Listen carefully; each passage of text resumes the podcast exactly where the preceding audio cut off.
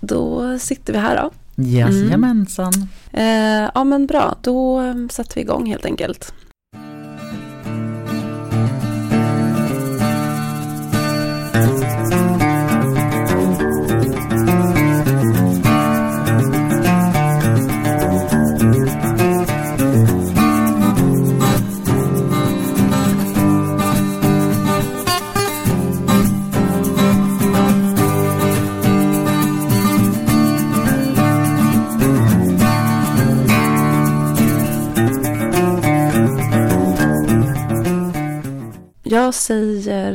Och välkomna till det elfte avsnittet av posten, podden som posten. heter posten, podden som heter Präster med gäster.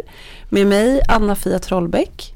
Och, och mig Rebecka Tudor. Och vi präster i Tyresö församling. I Präster med gäster så bjuder vi in en gäst, som det låter. Eh, men den personen är ju sällan här fysiskt. Utan gästen är ju någon som vi är intresserade av och nyfikna på och som vi på något sätt har satt oss i förbindelse med. Och vi pratar om det som kommer upp i mötet med vår gäst.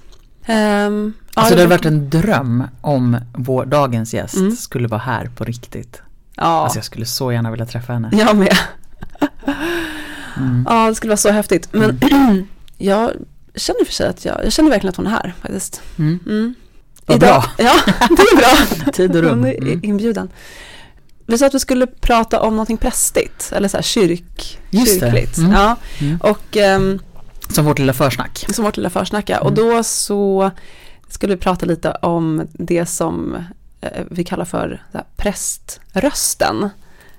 Eh, jag tänker att varje yrkesgrupp har liksom sina yrkesskador, mer eller mindre. Eh, sånt som man måste göra, som man liksom vi pratar mycket inför andra människor. Um, och, uh, men som samtidigt är någonting som man måste jobba med hela tiden, men det kan också bli slentrian av mm. det. Det kan också bli någonting som man stör sig väldigt mycket på. Mm. Uh. och du tänker att uh, vår yrkesskada är, är präströsten? Ja, det är präströsten. Mm. Det, Vad är det? Um, alltså präst, jag tänker att vi alla har vår egen präströst och mm. den är inget negativt i sig. Det är den liksom jobb, det är som en jobb, eh, det är som en egenskap som man liksom jobbar upp. Ett verktyg. Ett verktyg, mm. precis. Um, när man pratar, vi pratar i gudstjänsten, när vi predikar kanske framför allt. och det är lite olika, jag tänker så om man har jobbat jättelänge som präst, det är så 40 år. Ja men det är väl okej att man liksom, man tänker inte så mycket på hur man pratar längre. Mm. Man är lite trött liksom. Man säger alla, för att vi, det handlar om att vi säger eh, viktiga saker. Mm. Att det vi säger är seriöst och att vi vet att människor förväntar sig att det vi säger är seriöst och på riktigt. Så vi måste ju säga det med någon slags inlevelse. Och då blir det ju alltid, det blir konstigt om man då ja, men någon som har jobbat länge och som inte tänker och som pratar om de här viktiga så här, stororden och så här, viktiga stora känslor och upplevelser och erfarenheter på ett väldigt sävligt sätt. Eller som, som är samma ganska lågfrekventa volym. Mm. Liksom. Um, och sen så har man då den engagerade, liksom, mm. um, där man fortfarande man tänker, man jobbar med rösten. Mm. Liksom. Men det kan ju också bli Um, ja, nej, men vad tänker du? Nej men jag tänker att det som, det som först dyker upp för mig, det, eller det är två saker. Den ena är att jag ibland tänker att eh, det är som att vi tror att typ det andliga kräver ett mer långsamt tempo. Mm.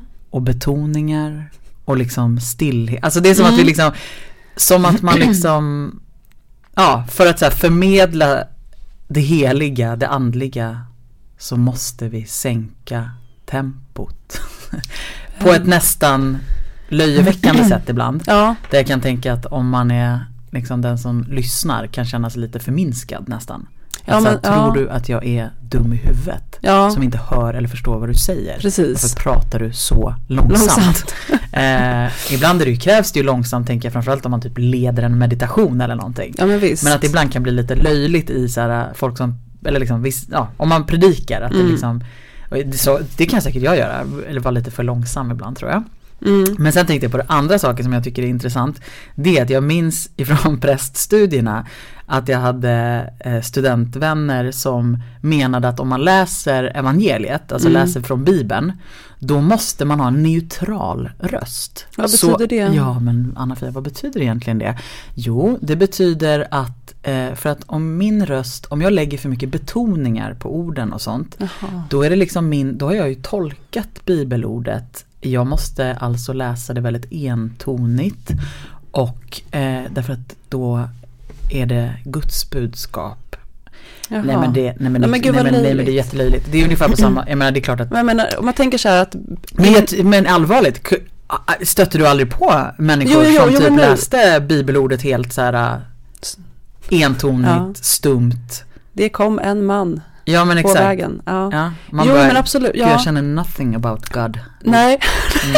men jag tänker också så här att det är ju jätte, jättekonstigt eftersom att de här berättelserna innan det skrevs ner efter flera hundra Mm, år så har de ju berättats. Det är ju inte Mm. så här att folk satt med helt så här neutral röst och bara Jesus Nej. uppstod. Och jag menar inte Och att det alla är jättemånga jublade. som tycker så här. Nej, men, jag, man har ju berättat har- om inlevelse alltid. Ja, det är därför verkligen. det ens liksom Ja, traderades vidare, Ja. varför det ens blev typ viktigt liksom, Mm. för att människor hade känslor. Mm.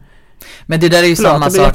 Det är också samma sak som att eh, Alltså jag menar det neutrala är ju också det manliga.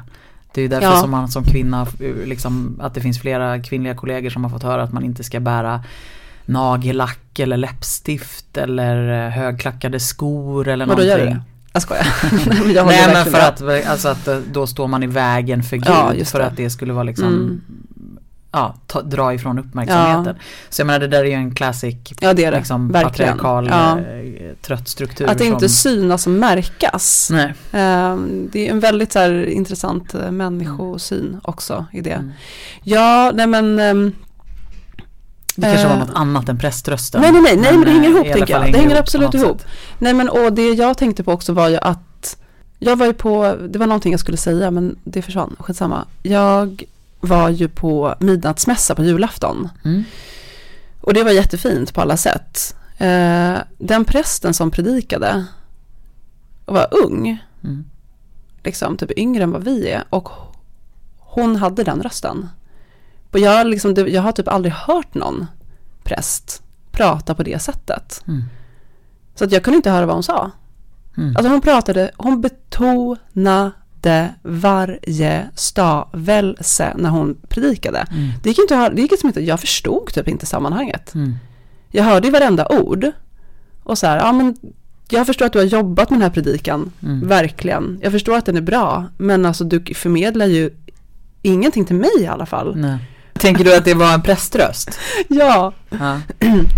nej men hon pratade med en sån viktig och lugn röst. Ja men just det där, lite som det där som jag sa innan, Ja. att det är så här, som för att vi ska förmedla det andliga liksom närvaron av Gud så måste vi Mm. sänka tempot, gå ner Ja. och överbetona saker. Och Ja, bli lite som jag, ja men så här, lite förlöjlig, alltså det blir lite löjligt. det blir löjligt. Och ett förminskande av Ja. den som lyssnar. Och då tänker jag också så här Mm. att då har man inte heller, då har inte förmedlats, alltså om det här, jag tror inte att, jag tänker så att den här personen har inte varit präst så här jättelänge, alltså det har inte jag heller, men någonting som jag själv alltid har tänkt på är just det där, att Mm. rösten är otroligt viktig. Mm.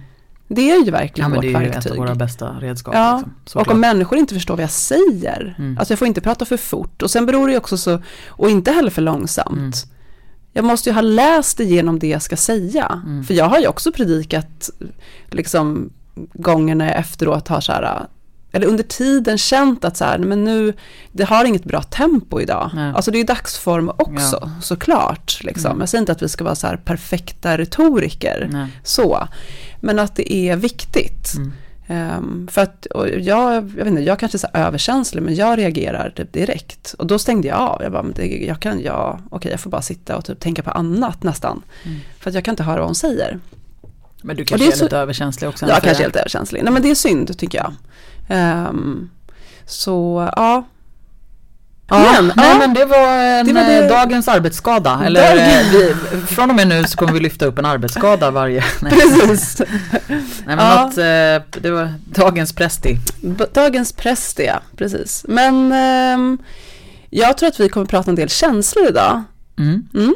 Eh, och eh, eftersom att vår eh, gäst väcker känslor, den har, det har gjort det hos mig i alla fall i förarbetet, mina förstudier till det här avsnittet.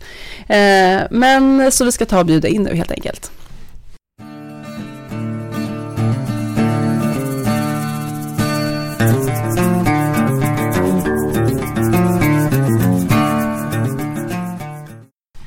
Och idag så säger vi välkommen hit Dolly Parton! Eh, alltså jag tycker det är lite ledsen att du inte säger hennes mellannamn. Men jag ska göra det sen. Okej, bra. Mm, så det kommer. det var det som mest jag tänkte att inledningen skulle bli så här liksom, Just det. vill man höra hennes Dali. Dolly. So Dolly Parton was born on the 19th of January 1946 and she's American singer and songwriter, record producer, actress, author, businesswoman and humanitarian. Yeah. Precis. Så Dolly Parton, Dolly Rebecca Parton. Mm. Föddes den 19 januari 1946 och är då en amerikansk eh, musiker, Låtskrivare. låtskrivare, skådespelare, business Woman. woman. och eh, hon är ju framförallt känd för liksom all den countrymusik som hon skrivit och skriver. Ehm, och har en gigantisk persona Ja, i världen. Hon är typ en av världens största countrymusiker. Eh, om, man inte visst, om man inte känner till henne. Ehm, och hon drar ju människor till sig på ett sätt som få andra artister gör. En väldig mångfald. Hela, hennes publik spänner ju över alla Mm. grupper och eh, kategorier av Mm. människor. Ehm, men jag tänkte vi börjar med lite basfakta som vanligt, så vi får tona in oss lite idag. Mm. Ehm, så Dolly Rebecca Parton, alltså föddes 19 januari 1946 i en stuga med ett rum vid Little Pigeon River i Great Smoky Mountains i East Tennessee i USA. Eh, och hon var nummer fyra av tolv barn. De växte upp extremt fattigt och det är någonting som hon också har berättat och berättar mycket om när hon pratar om sitt liv. Pappan Lee till exempel, han kunde inte läsa. Ehm, han var jordbrukare och mamman då, Avy, födde 12 barn, tror jag, om jag förstod det rätt, innan hon var 35. OMG. Precis. Vad betyder det? Oh my god. Ehm, så hon tog hand om hemmet och barnen och det var mycket sånger och berättelser som kom liksom från mamman. Hennes farfar var präst och de gick i kyrkan eh, regelbundet.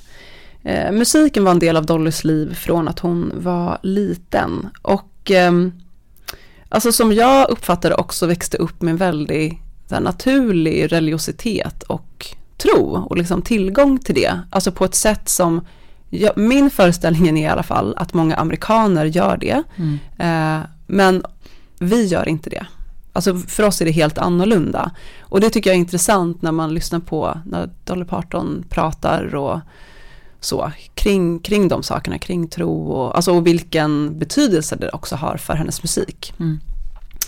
Ehm, men, och den kyrkan som de då gick till var en eh, pentekostal kyrka, alltså är det pingstkyrka? Typ. Ehm, ja, Det kanske är lite skillnad när man pratar om Pentecostal in America. ja, ja men det är det nog. Sverige, Ja, men, det är det. eh, Ja, men om man ska ja. översätta det Ja. så. Den heter Church of God i alla fall. Mm. Ehm, Det är inget dumt namn. nej, det är Church inget. of God. Precis. Det känns liksom, det låter bra. Svenska kyrkan, det är ganska trött namn.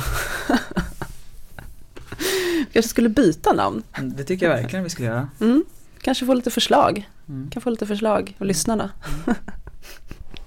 Men eh, jag ska vi, jag tog reda på lite om den här typen av liksom kyrka och den här typen av religiositet som, Mm.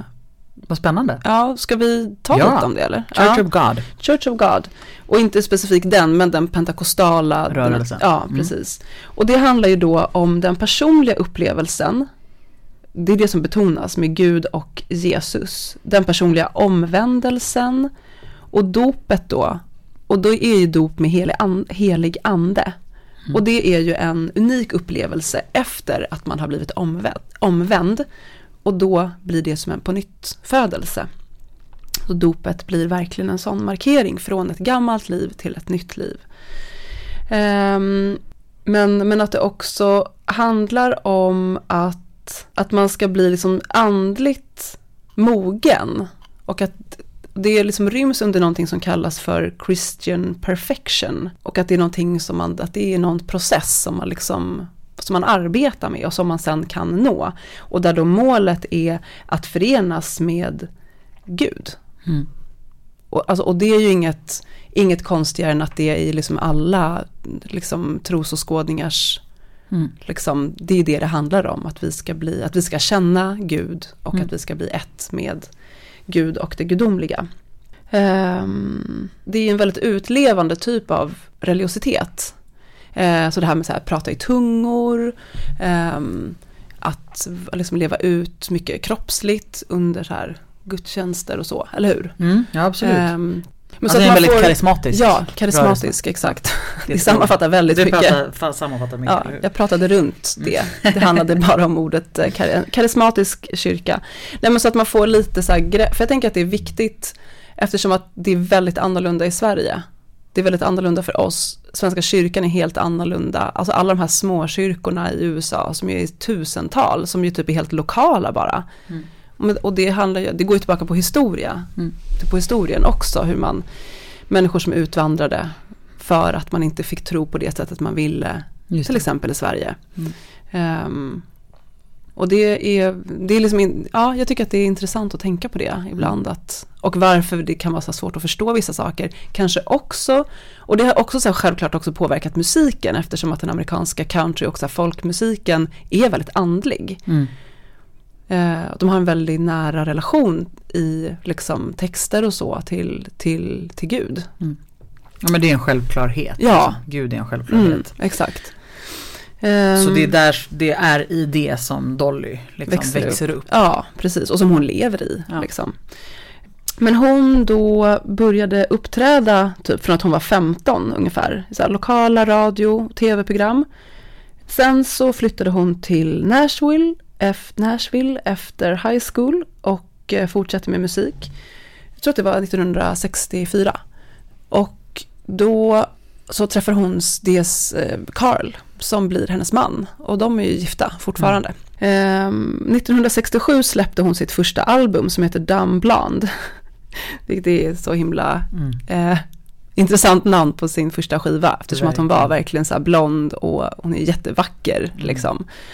Um, och sen så är, spelar hon i flera år, eh, många år tillsammans med en, en man som heter Porter Wagner. Och han hade någonting som hette The Porter Wagner Show. Och det var en så här turnerande tv-show som sågs av liksom tusentals människor, eller som sågs av många, liksom mm. varje, varje vecka typ. Um, och det är under åren med honom och de fick en väldigt så nära och speciell relation. Vi kanske pratar mer om det sen. Eh, och det är under de åren med honom som hon skriver Jolene och I will always love you bland annat. Alltså sen så fortsätter hennes karriär. Den går ju bara, hon bara skriver låtar. Hon har skrivit tusentals låtar. Mm. Eh, och liksom turnerar och hela liksom det livet. 1986 så bygger hon Dollywood som är en nöjespark då i Tennessee, som är uppbyggd liksom kring hennes uppväxt och med den miljön som utgångspunkt. Så att det är den, man ska gå omkring i så här dolly atmosfär med så här fjärilar och så här berg och dalbanor och ja. Och hennes tanke var då att ge en Tennessee en nöjespark som hade samma eh, dignitet ja, som eh, Disney World. Precis. Mm. Ja gud, jag vill verkligen åka till Dollywood. Jag skulle också vilja göra det. Mm. um, och så man kan gå in, hon har ju som en replika av sitt hus där hon växte upp som ligger tror jag typ mitt i parken. Mm. Um, och där, där sakerna liksom typ är så här autentiska inuti. Och så. Och det finns något hologram också med, eh, med Ja. Dolly där. Så när Ja. man kommer in, om det är i det huset eller någon Mm. annanstans så möts man av ett hologram av Dolly när Dolly liksom Welcome to Dollywood. ja, det är så underbart. Och hon har ju då vunnit liksom tonvis med priser och grammisar. Hon har blivit ikonförklarad. Alltså hon är ju verkligen en ikon liksom. Hon är också skådespelare och filantrop. Hon är med i Hall of Fame. Hon är en stor gay-ikon. Hon älskas i Sverige, alltså som runt om i världen. Mm. Och sen så finns det någonting som heter så Global Q-score. Ehm, och det är ett sätt att mäta typ, alltså typ förtrogenhet eller så attraktivitet med typ ett märke eller en känd person eller så. Alltså det visar hur positiv man är till något, framförallt ja, typ ett märke eller en person. Ehm, och Dolly är då topp 10 av allas favorit. Mm. Och i, hon ligger på topp ett i det som är då så här lack of negatives. Alltså det finns ingenting negativt att säga om Dolly Parton. Mm. Och då hamnar typ som så Beyoncé och Lady Gaga, de hamnar liksom, de är nere runt så här plats 50. Mm. Dolly är topp ett, finns inget. det är Liksom, alla älskar Dolly typ. Ja. Vad skulle du hamna på en sån lista Anna-Fia? Oj. Jag bara oj. Vi skulle kunna göra en liten mätning bara här i församlingen precis. tänker jag. Ja, vi skulle köra en Ja. Global Q-score. En, en Global Q-score in Tyresö församling. precis. Jätteobehagligt. Ehm, ja, faktiskt.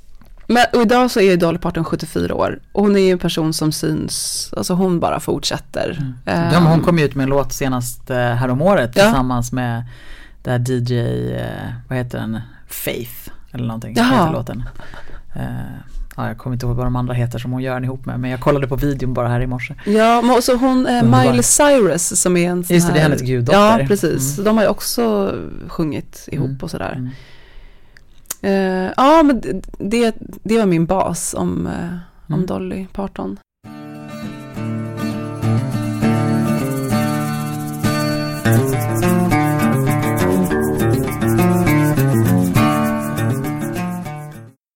Ja men det är väldigt fascinerande Mm. det här med att hon, eh, app- som har att göra med den här, eh, vad det nu heter, Global Q Score. score.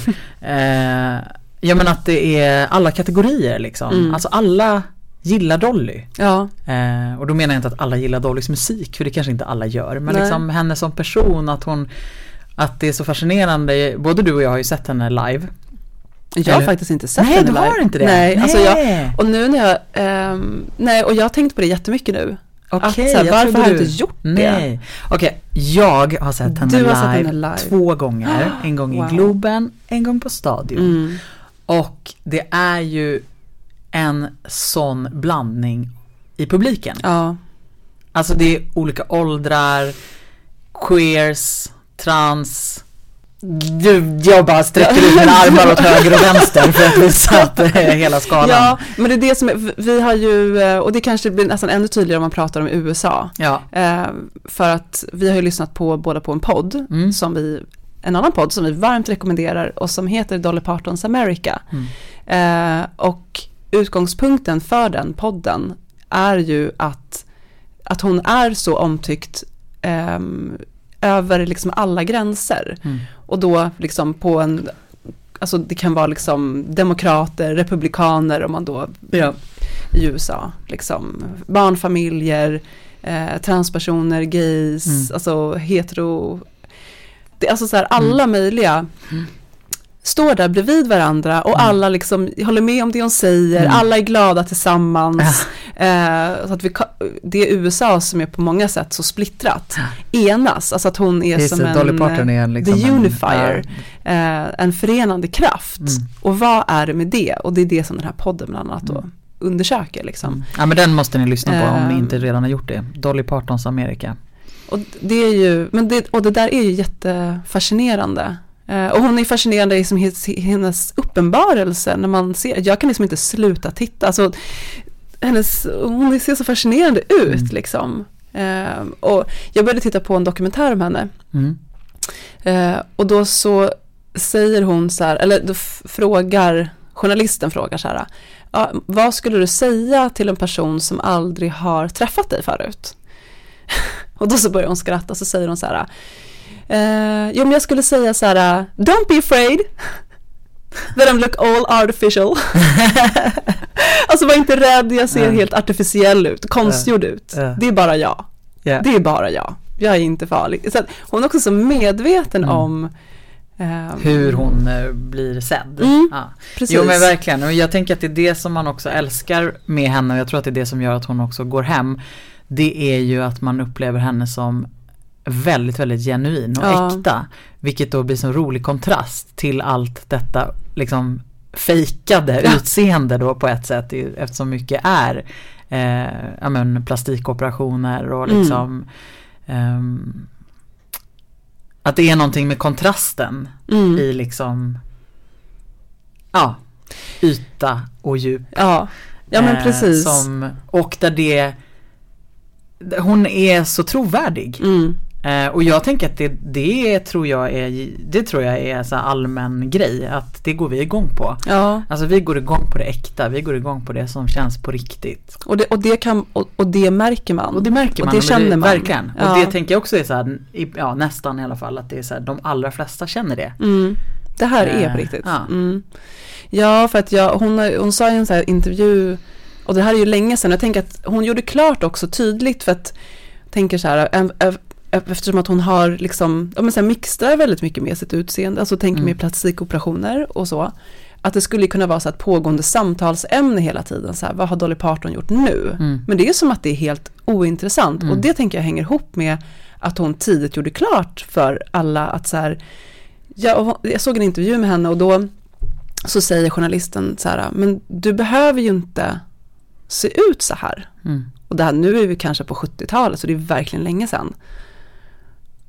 Och typ Dolly Parton typ kollar på henne så bara, ja men alltså att vara typ helt moderiktig, det är ju det enklaste som finns. Och det är inte min grej. Mm. Eh, utan jag vill vara mycket. Just det. Mm. Det, det är liksom det som jag vill. Mm. Jag vill ha mina peruker. Mm. Eh, så att det, det finns, det, vi har pratat färdigt om det nu. Det är så underbart Ja. och, hon, och så hennes sätt att bemöta just den där typen av frågor Mm. eller kritik som förstås människor kan ha haft mot Ja. henne och har mot henne även om ja, även om många är positiva till henne så får hon ju också möta mycket kritik tänker jag för typ typ det där att man har en idé om vem hon är fast Ja. hon är så mycket mer. Mm. Ehm, men att hon bemöter också så otroligt mycket med humor. Alltså hon är Ja, så verkligen. jäkla rolig. Hon är otroligt rolig. Och sen kan hon ju vara lite plump ibland Ja. också har man ju fått läsa ja, lite ja, plumpa citat som Mm. hon har sagt och så. Men Men att hon också sådär, hon vill inte såra någon och det säger Nej. hon ju också. Jag vill inte såra någon. Ehm, hon får en fråga så här, men ångrar du någonting liksom i ditt liv? Och hon bara, nej, jag ångrar inget. Alltså, om jag har gjort någon annan illa så ångrar jag det. Mm. Men jag ångrar ingenting annat. Jag skulle förmodligen göra om. Jag har Mm. ju gjort dumma saker, Mm. liksom, något som jag inte borde ha gjort. Men jag skulle ju säkert göra om det, Mm.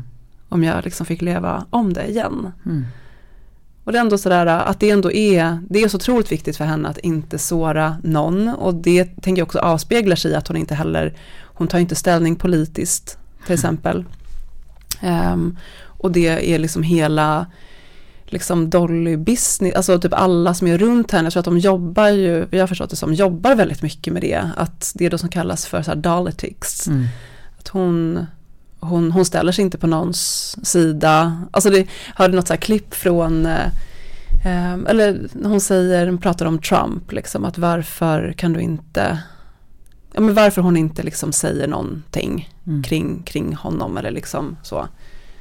Och hennes svar är så här, vi, vi borde bara be för honom. Och det tänker jag också, let's pray. Mm. Det är det vi ska göra liksom. Mm. Och det är klart att alltså för eftersom att det är, USA är så annorlunda än, än hur vi, och den politiska situationen, politiken i USA är annorlunda än hur vi har det här. Men, men jag tänker också att det är ett ganska så här, visst det är ett sätt att inte säga någonting och Mm. att liksom vara, men hon är också väldigt mån om sin publik och det är klart att hon är det eftersom att det är det hon lever på. Alltså Mm.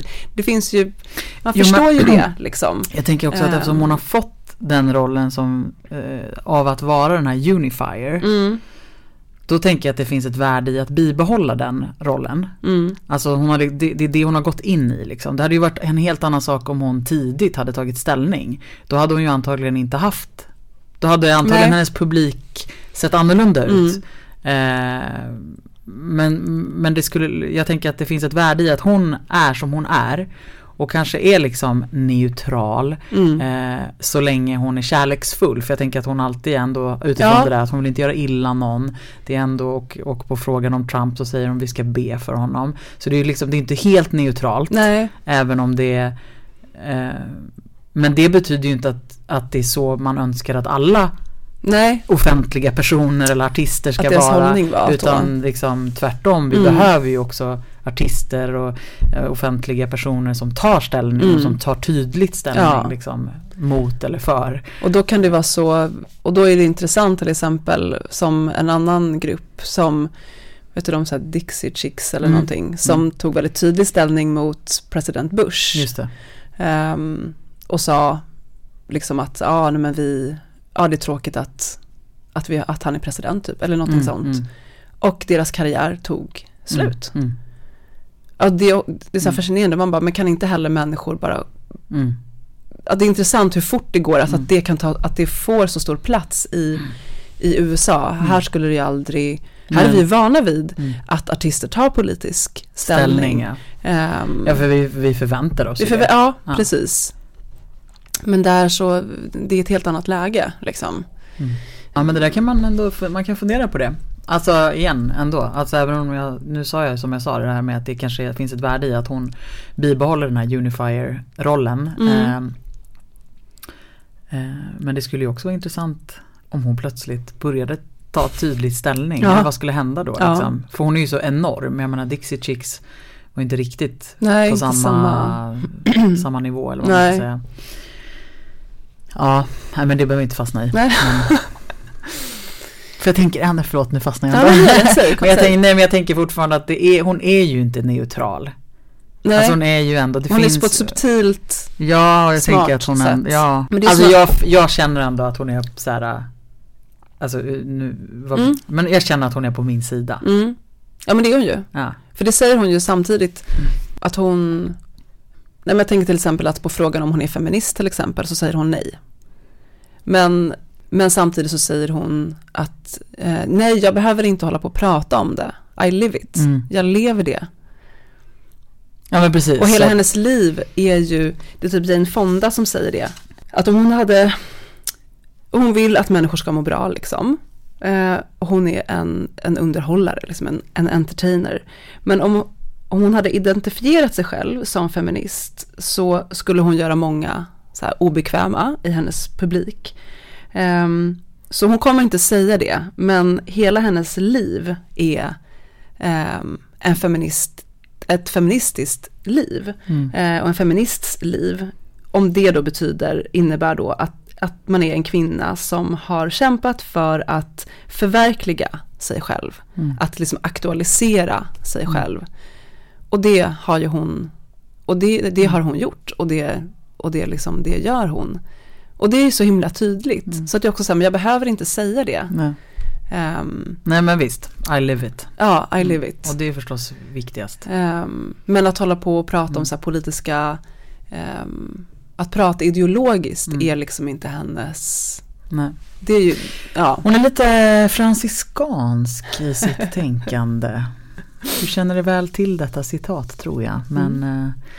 jag vill eh, påstå att det är Franciscus som det Du kommer tar fram ifrån. präströsten här direkt.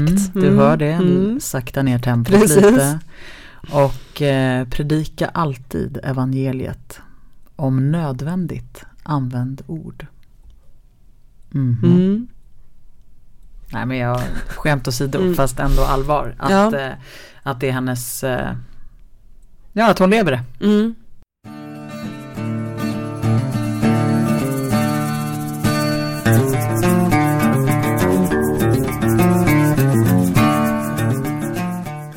Har du något så här Dolly moment? Alltså med hennes musik. Eh, oj, vilken eh, stor och eh, bra fråga. Jag har ju lyssnat ganska mycket på Dolly Parton. Och när jag var ung i kyrkan, Mm. eh, då lärde jag känna eh, ja, men, framförallt två präster Mm. som var, blev mina liksom förebilder Mm. i liksom prästerskapet Ja. och att vara feminist och präst och kristen och ehm, och de här två eh, de eh, älskade countrymusik Mm. och de hade eh, bland annat så startade de någon sån här jag kommer inte ihåg vad de kallade det för men poesimässa eller något sånt. Mm.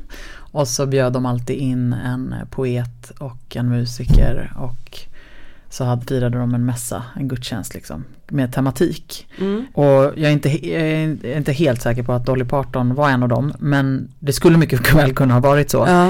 Eh, för det var mycket country eh, och det var de som, jag tror att jag liksom, jag förstod djupet med Dolly Mm. Parton i relation till dem. Mm. Eh, på ett annat sätt från att ha liksom tidigare kanske bara lyssnat på liksom 9 to 5 eh, och, och dansat på någon Ja. klubb liksom.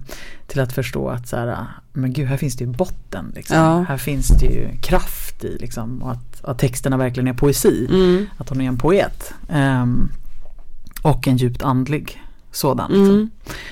Eh, Men eh, det var inte riktigt svar på ett Dolly moment. Det Nej. var mer en, en, ett sätt att säga Hur min, hur jag kom i Ja. kontakt med Dolly och Ja, nej, nej, jag, har ingen, jag kanske inte har något Dolly moment, så ingenting som kommer Nej. till mig direkt. Men du har ju uppenbarligen det, för annars hade inte du ställt frågan. Nej, nej, men jag har faktiskt det och då är jag ändå så här att jag inte har lyssnat så här jätte, jättemycket på Dolly. Mm. Nu när jag har gjort det inför att vi ska spela in idag så har jag känt så här, men gud nu kommer jag bara fortsätta att lyssna på Dolly Parton. Det är det enda jag kommer lyssna på nu ett Mm. tag. Eh, så det, och det gillar jag verkligen. Men jag, eh, jag började lyssna på, alltså typ köpte någon så här skiva när jag var så här 21 typ. Och då var det någon så här sam, det var ingen samlingsskiva men det var två skivor i en. Eh, Så dels var det den här My Tennessee Mountain Home Mm. som handlar om hennes uppväxt och så var det då skivan Jolene. Det, varje gång du säger en låt så vill jag börja sjunga på den, men Mm. då, det är jag jätteglad att jag stoppar Ja. mig själv. Man skulle vilja höra så här att Mm. det kommer som en Mm, slinga mm, med mm. den låten eh, i bakgrunden. Men och då så, jag har ett Dolly Moment med I will always love you. Mm. Den inspelningen då som hon gör, om det nu är så här runt, alltså slutet på 60-talet. Mm. Och den, eh, det var som först, ju annars känns som att det är Whitney Houston ja och det var liksom bara blivit den en- som jag hade hört innan. Jag Just visste att så här, det är Dolly Parton som har gjort, eh, som har gjort den. Men jag hade aldrig hört den och när jag hörde den första gången, det var som att någonting verkligen brast. Mhm. Och då, det var också så där att jag hade haft en, så här, det var en kille som jag hade träffat när jag var i Indien. Och han var med om en massa jobbiga saker där. Eh, och jag hjälpte honom. Och sen så han kom från Nya Zeeland. Sen kom han, när jag hade kommit hem från Indien och han hade åkt tillbaka till sitt, så kom han och sen hälsade på mig I Sverige. i Sverige. Några, typ en vecka. Och det här var alltså 2001, jag var 21. Ehm, och sen då när han åkte, Mm. eh, han skulle åka ut och resa och sen skulle han åka tillbaka till Nya Zeeland. Så det var verkligen så här, ja men du bor på andra sidan jorden. Vad, ja, Men du tänkte på något sätt att du hade träffat liksom den rätta för dig? Nej. Men nej. nej men det var ändå bara så en, en otroligt speciell Mm. relation. väldigt Och det, en väldigt stark relation Ja. och att vi hade varit med om mycket Mm. ihop. Mm. Och så var ju han tvungen att åka. Mm. Ehm, och det var som att jag någonstans kände så här, men jag är tvungen att bara så här, släppa taget om dig. Och då så var det som att den texten bara passade så bra in på Mm. precis där jag befann typ så som jag kände. Ehm, och att säga, men jag kommer älska dig ändå alltid. Mm. Alltså det, det är liksom, men det är ju bara så här det är. Mm. Att liksom, och att det ändå kändes väldigt, och det blev verkligen som en, Mm. den, läk, den var verkligen en läkande sång. Ja.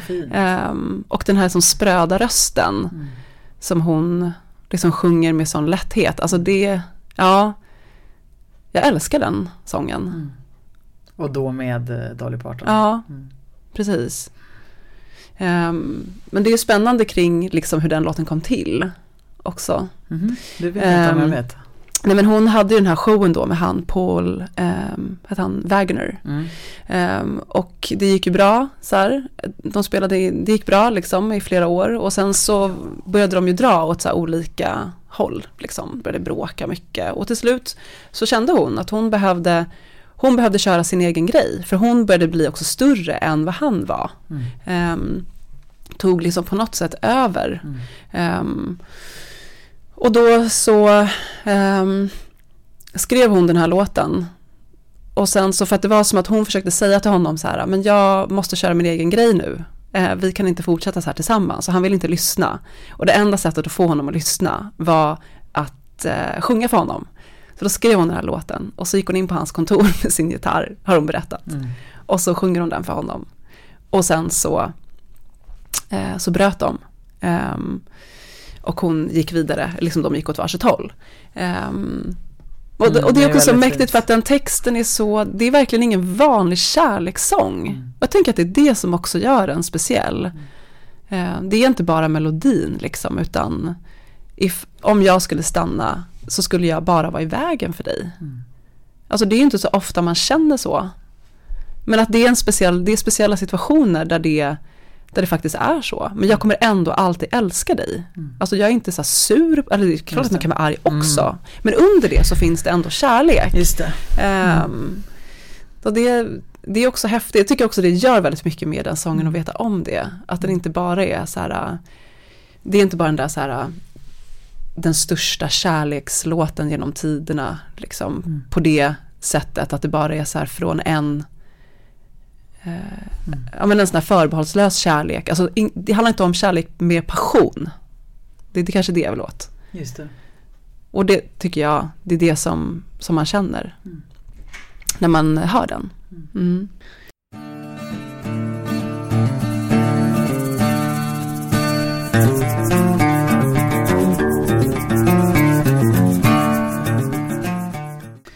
Ja, jag sitter och håller på och liksom fastnar i det där och börjar tänka på den typen av relationer Mm. som har flutit igenom ens liv. Mm. För de finns ju faktiskt.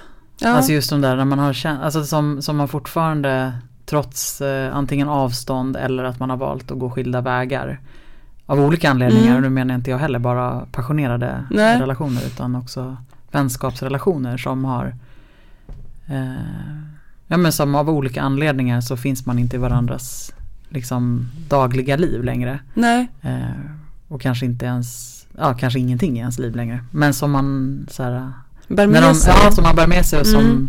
när de poppar upp i mitt huvud nu så bara känner jag en väldigt stor kärlek. Ja. Alltså att man verkligen som du säger, så här, man har det är en djupare, en djupare relation liksom. ja men exakt. Bär, Men som kan också vara Mm. sårad liksom. Alltså sårig liksom. Behöver inte vara helt helat. Och det tänker jag är någonting som kommer med, förlåt nu blir jag lite så här personligt, men någonting som jag, tänker, som jag i alla fall känner kommer med eh, att man blir lite äldre. Mm. Det är så många människor som ryms i mig. Mm. Alltså relationer som är precis som du säger, de kanske är oavslutade eller personer som jag inte ens har någon relation med längre. Mm. Ehm, som man har brutit med eller som bara har runnit ut i sanden men som ändå, men som, man, som jag bär med mig. Mm. Och de berättelserna och allt det som finns runt omkring de personerna. Och att det är så fint att göra det. Mm. Och tidigare kanske jag har tänkt att så här, nej men att den här, det här får inte finnas, eller typ att man försöker så här, skjuta bort. Eh, som en, det gör man väl kanske instinktivt, men att det är någonting med åldern och så här, någon form av mognad av att så här, Mm.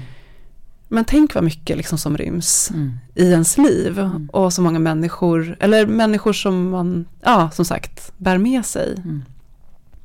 Jag tycker Mm. att det är som, eh, att det är starkt som en, ja men i sin tro att, eh, ja men i det som vi ibland så här, pratar om som så här förbönens gemenskap. Mm.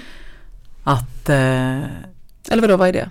Jo men ja, eh, jag tänker att förbönens gemenskap är ett eh, sätt att tänka kring, apropå det här med att jag bär med mig Mm. massa människor i mina i tankar, i mitt hjärta eller i just konkreta stunder där jag sitter och ber för personer som, Mm. så här, som, har, som finns i mitt liv men som kanske inte finns i mitt Mm. liv.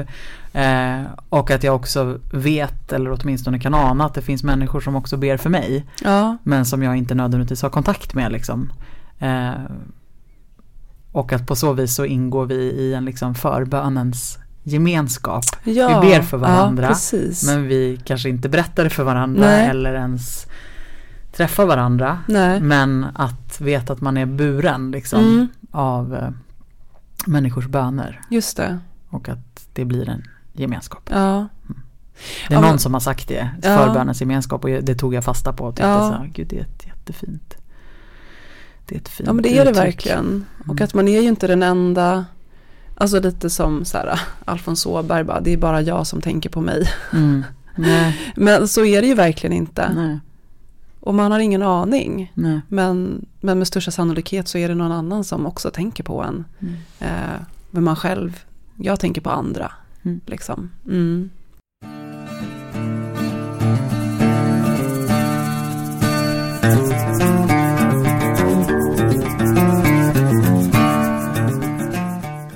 Vi kanske börjar komma in lite på det här med typ Dolly Parton och hennes tro och Mm. det är intressant. Mm. Prata om det. Ehm, Ja men för vi inledde ju med att berätta lite om hennes kontext. Att hon är Mm. uppvuxen i den här pentakostala karismatiska eh, frikyrkligheten eh, med tungotal och eh, precis. liksom Ja. det personliga uttryck eller liksom Ja, och precis. Och kanske just det där med den personliga relationen Mm. till Gud och, och till Jesus Mm. som, som är någon slags, jag tänker att det är som ett fundament liksom i, alltså det finns där eh, som en grund liksom. Eh, men i den här podden i alla fall så får hon den frågan så här, vad är Dolly Partons teologi? Och så pratar de om det och eh, och det, det som hon säger då som jag tyckte var otroligt, ehm, eh, inte bara så här, åh det var så intressant, men det slog an någonting i mig. Ehm, också kring hur jag känner kring min egen tro också. Och ibland så kan jag typ känna mig, eh, och ha liksom, kanske mindre nu, men så här tidigare tänkt att, så här, men att man måste vara och tro på typ ett visst sätt. Man tittar på andra, så här, hur gör andra, hur tänker andra, hur pratar andra? Borde jag vara på det här sättet? Borde jag egentligen så här kunna bara rabbla bibelcitat, om, alltså som att man trycker på en knapp? Mm. Är jag liksom, är jag tillräcklig? Alltså, Mm. och det kan ju liksom låta som att det är helt, det, att det är absurt att typ tänka och känna så. Jag tror att väldigt många, beroende på var man kommer ifrån såklart, jag kommer ju utifrån, Mm. Alltså jag har ingen kyrklig bakgrund. Ehm, men har haft liksom en stadig tro som jag eh, under min så här, uppväxt och mitt liv har försökt så här, förstå vart den, så här, var, var är den, var hör den hemma någonstans liksom. Mm. Och nu är jag, och nu är jag präst Mm. liksom.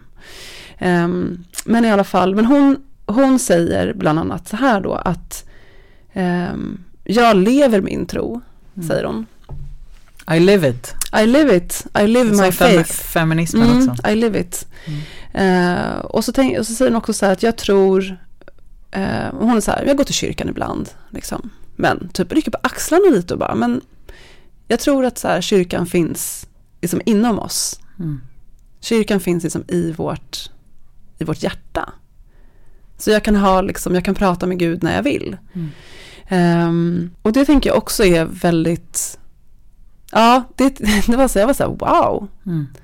Ehm, för att för vissa är det en prestation. Man tänker att man måste gå i kyrkan för att annars typ, Kan man inte räkna som en riktig kristen? nej, Mm. och det stämmer ju inte. Alltså det är det vi bär liksom inom oss. Mm. Eh, tron bär vi ju. Den är ju ingen liksom yttre manifestation. Liksom, även om vi, sen behöver vi heliga rum. Eh, det är någonting annat. Mm. Eh, dit vi kan gå när vi behöver. Mm. Men, men för att tron ska leva behöver jag inte gå Mm. i kyrkan. Liksom. Och sen så pratar hon om det här med eftersom att man i den typen av kyrka då, alltså människor hade väldigt, ja men sådär att man skulle bli om, alltså stora omvändelseupplevelser hade de runt omkring henne. Ehm, det här med så att, att prata i tungor och så. Och, så säger, på själv, och själv så säger hon så här att jag, ehm, jag kände aldrig att jag var, att jag blev um, frälst, eller alltså saved, det är väl ändå frälst. Mm. Ja. Ehm, att hon aldrig liksom, hon nådde liksom aldrig den platsen, eller liksom nådde aldrig dit. Eh, för att hon kände sig rädd. Mm. Hon tyckte det var obehagligt liksom. Eh, med allt det där som hände och att hon, liksom, det fick ingen kontakt med henne. Mm. Men var jag liksom inte, men var hon inte, betydde det att hon liksom var utanför eller betydde det, vad betydde det liksom? Och så berättar hon senare att hon hade en, vad säger man? Jag vet inte för jag vet inte vad du Upplevelse heter det. Mm. Ehm, när hon mötte Gud. Mm. Och ehm, Guds erfarenhet. Guds erfarenhet, ja precis. Och då var det i en, jag berättade om det för jag tyckte det var så himla fint. Att, eh, hon, I den byn där hon bodde så fanns det en här, övergiven kyrka. Som användes till så här, vet, ungdomar så här, rökte cigaretter och så här, det var som ett tillhåll typ. Ungdomar åkte dit och hånglade och målade så här, så här snuskiga bilder där inne och så. Mm. Eh, men hon gick dit ibland och så en gång så gick hon dit och det fanns ett piano där inne. Eh, liksom fallfärdigt typ. Men hon satt där inne och så satt hon och tittade på alla de här, så här snuskiga bilderna liksom. Och satt hon och så, så började hon spela. Eh, och så satt hon och spelade där. eh, liksom rätt länge. Och så efter ett tag så, så, så säger hon så här att hon kände någonting. Och att det var någonting som kom till henne som kändes lika starkt som en röst. Fast det var, det var liksom ingen röst, men det kändes som det. Mm. Och hon kände att hon, så här, I found God that day. Mm. Jag liksom kände Gud Mm. den dagen. Och att hon då också förstod vem hon var. Och att det har hon liksom burit med sig sen dess. Och att det också är den stunden när hon satt i den här övergivna kyrkan och det som hände där. Alltså det är som att det är en helig plats in, inom henne och dit kan hon återvända när hon vill. Och det är ju en plats som bara är henne, som kan ju inte ta med sig någon dit. Men typ om hon är stressad eller om en sån inre, Mm. eh, en inre plats.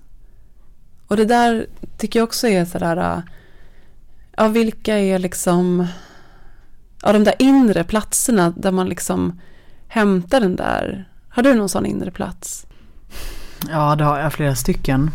Eh, Men för att återvända till dem så behöver jag, så skulle jag nog ändå säga att jag nästan, jag behöver den yttre platsen också. Mm. Alltså det, då kan det vara en kyrka eller det kan vara skogen eller liksom. Men Mm. Jag kan inte bara, jag kan liksom inte bara nå de här inre platserna var jag än, var som helst. Det tror jag Nej. inte i alla fall.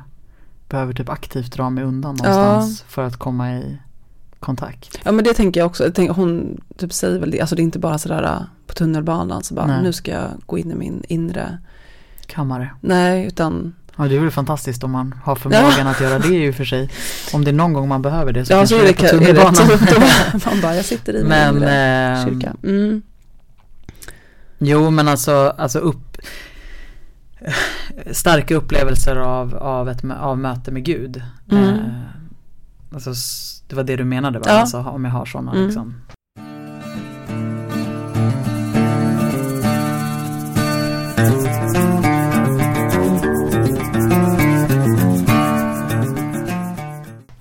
Jag för mig att vi någon gång i så här, poddens begynnelse så pratade vi Har jag för mig? Jag tror att vi gjorde det, det var det avsnittet som vi, men det var det, det var typ, vad heter det, pilotavsnittet. Aha, som, vi aldrig sände? Mm. Ah, okej. Men då pratade vi faktiskt om det. Just det. Ja, det gjorde vi faktiskt. Eller hur? Ja, Ja. Om eh, gudserfarenheter Ja, och exakt. heliga möten. Mm. Och, Lyssnarna bara, varför säger de inte, varför berättar de inget? nej, verkligen. Varför berättar de inte? Mystiskt. ja. Nej men, eh, nej men jag kan säga kort om en av de första. Eh, men jag tänker också att tiden verkligen tickar va? Mm, Är ja, du det att vi pratar för länge? Ja, 56 minuter. Ja. Ja, men precis, det är faktiskt ett helt annat samtalsämne. Ja, det är lite ja. Så jag tänker, eh, men vi kan, hålla, vi kan verkligen återkomma Ja. till det. Eh, Men det är intressant. Det, det, för det, det är jätte, och det, jag tänker att det är jättefint då, för jag, det, var så starkt att höra henne berätta om det. Ehm, jag blev sådär, men just det. Och så Mm. tänkte tänkte jag på typ min egen sån. Ehm, men att hon också pratar om det och sin tro med en sån lätthet. mm, ehm, är inspirerande för mig. mm, Ehm, att det är liksom ingenting, det är inte någonting konstigt. Hon säger så här, I don't practice it, I live it. mm, Hon är mycket så, jag Mm. lever mm. liksom, jag håller inte på och snackar så mycket, mycket om det liksom. Mm. Jag bara är, liksom, jag lever det. Och det, Det är ganska befriande. det är jättebefriande. Det är så lätt att vara i så mycket huvudet. Mm. Liksom. Och det tänker jag, det har vi pratat också mycket om, det här med liksom huvudet och kroppen Mm. och intellektet. Och att hon är en sån, ehm, hon är så här, jag pratar med Gud som att han är min bästa vän. Mm.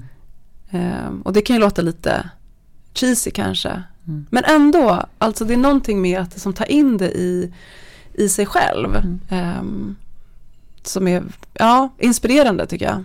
Absolut. Mm. Eh, jag, menar, jag tänker verkligen att det, det finns ett både och. Eh, för jag, jag tycker också att vi har eh, det låter så tråkigt att säga ansvar. Men eh, jag kan tycka när jag tänker på att eh, på gudstjänstgemenskap och sånt så Mm. bär vi ju den tillsammans. Alltså att det också finns ett, ett såhär, jag går inte alltid i, i gudstjänsten för min egen skull. Kanske Nej. gör det för någon annans skull för Mm. att jag ska vara där. Alltså för att vi ska vara några Ja, som firar gudstjänst för att det ska bli en gemenskap. Mm. Eh, det kan inte alltid vara liksom min, mig själv som är liksom drivkraften utan jag kan också Ja, vi är Kristi kropp liksom Ja. och det behöver vi gestalta ibland. Vi behöver riten, vi behöver liksom Precis, ibland måste vi gå dit. tillsammanskapet. Ja, Mm. för annars så kan vi ju, var, varför kan vi sluta fira gudstjänst? Nej, men precis. Eller liksom, Och det tänker jag verkligen är ju som- fortfarande här liksom. Ja, och det tänker Men det jag. tror jag inte Ja, på. nej. nej, men också att det... Men däremot så måste ju gudstjänsten, förlåt nu avbryter jag Mm, dig jättemycket. Ja, Men däremot så måste ju gudstjänsten kännas relevant för människor. det Och det är ju det den kanske inte gör för så många. Mm, Så att människor liksom tycker inte, varför ska jag gå hit? mm, När jag kan ha, ja men som Dolly. mm, Jag har mitt eget rum eller jag Ja. kommer till mitt inre eller jag går i skogen och promenerar eller jag känner Gud här, Mm. jag känner Gud här. Varför ska jag gå till kyrkan? Det känns Mm. inte relevant. Eller så tror man att det inte känns relevant för man har inte varit i kyrkan, man har bara hört om kyrkan. Alltså, Just det, ja. Eh, men det kan man ju verkligen ta, liksom, vi, vi måste ju vara lite självkritiska. Liksom. Vad är det vi håller på med? Vad säger vi? Vad gör vi? Mm, Eh, apropå det här, vad är det som slår an? ja, Eh, ja, någonting slår an när du hör Dolly berätta om hennes Mm. gudserfarenhet, om hennes sätt att tala om Gud. Och vi skulle ju definitivt också kunna bli, för det, det är ju, ja men det kan bli ett annat poddavsnitt, men att, att dela tro med varandra på ett mera personligt plan mm.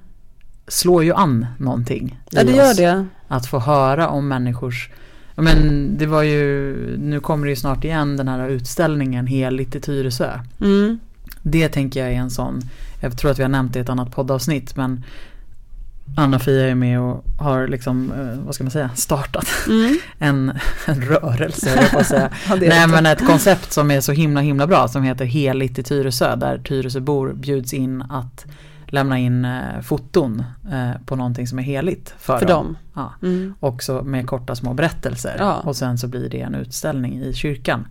Och det är ju ett sånt sätt att Ja, få är det. människor att tala om Guds erfarenheter Mm. som är långt utanför eller långt utanför är det ju inte, Nej. men alltså som är bortom det språk som kan, alltså ett annat språk Ett eller samma ja. språk eller, ja, Än det som vi kanske vanligt förknipp, vanligtvis förknippar med Ja. vad som är, alltså hur vi kategoriserar vad som är, hur man är och hur man eh, pratar om man är eh, kristen till Ja. exempel. Mm. Och samtidigt så tänker jag att vi är också ett ställföreträdande hopp. mm, Och den tanken Absolut. gillar jag. Eh, klockorna måste ringa. mm, De bara måste det. Mm. Även om det sitter fem pers. Mm. Därför att vi är liksom den andliga närvaron Ja. i samhället. Och Mm. den behövs. Och då ibland så måste man gå dit. Mm. Kanske. Mm. Men det måste också pågå. Mm. Liksom. Det är lite som att oljelampan, alltså den måste alltid brinna. För det händer någonting. Det skulle hända något om, de, om klockorna inte ringde. Amen sister, Mm. amen. Ja, jag tror vi kom till slutet nu. Det gjorde vi. Ja, tack Dolly. Tack Dolly. Alltså jag längtar redan efter att bara få åka hem och på vägen hem lyssna på. Alltså jag vill också, jag vill, jag vill så gärna att hon ska komma till Sverige Ja, jag vill igen också och ha en det. konsert. Supermycket. Ja, önskar så Dolly kom eh, hit. gode Gud, Mm. gör så att Dolly Parton kommer till Sverige. Amen. Vi ses snart. Hej då! Hej då. Mm. Ja men bra! Ja, Alltså, men det kändes väl eh, ja absolut. Dollywood alltså. Vi får inte flyga, det är bara nej. Så lång tid till USA. Hur lång tid med båt? Då är vi borta två månader och ska åka båt. Det tar två veckor, eller det tar en vecka tror jag att åka båt. Va? Men då hinner vi. Mm. Vi tar föräldraledigt. Det tar vi hinner. Till vad? Jag vet inte.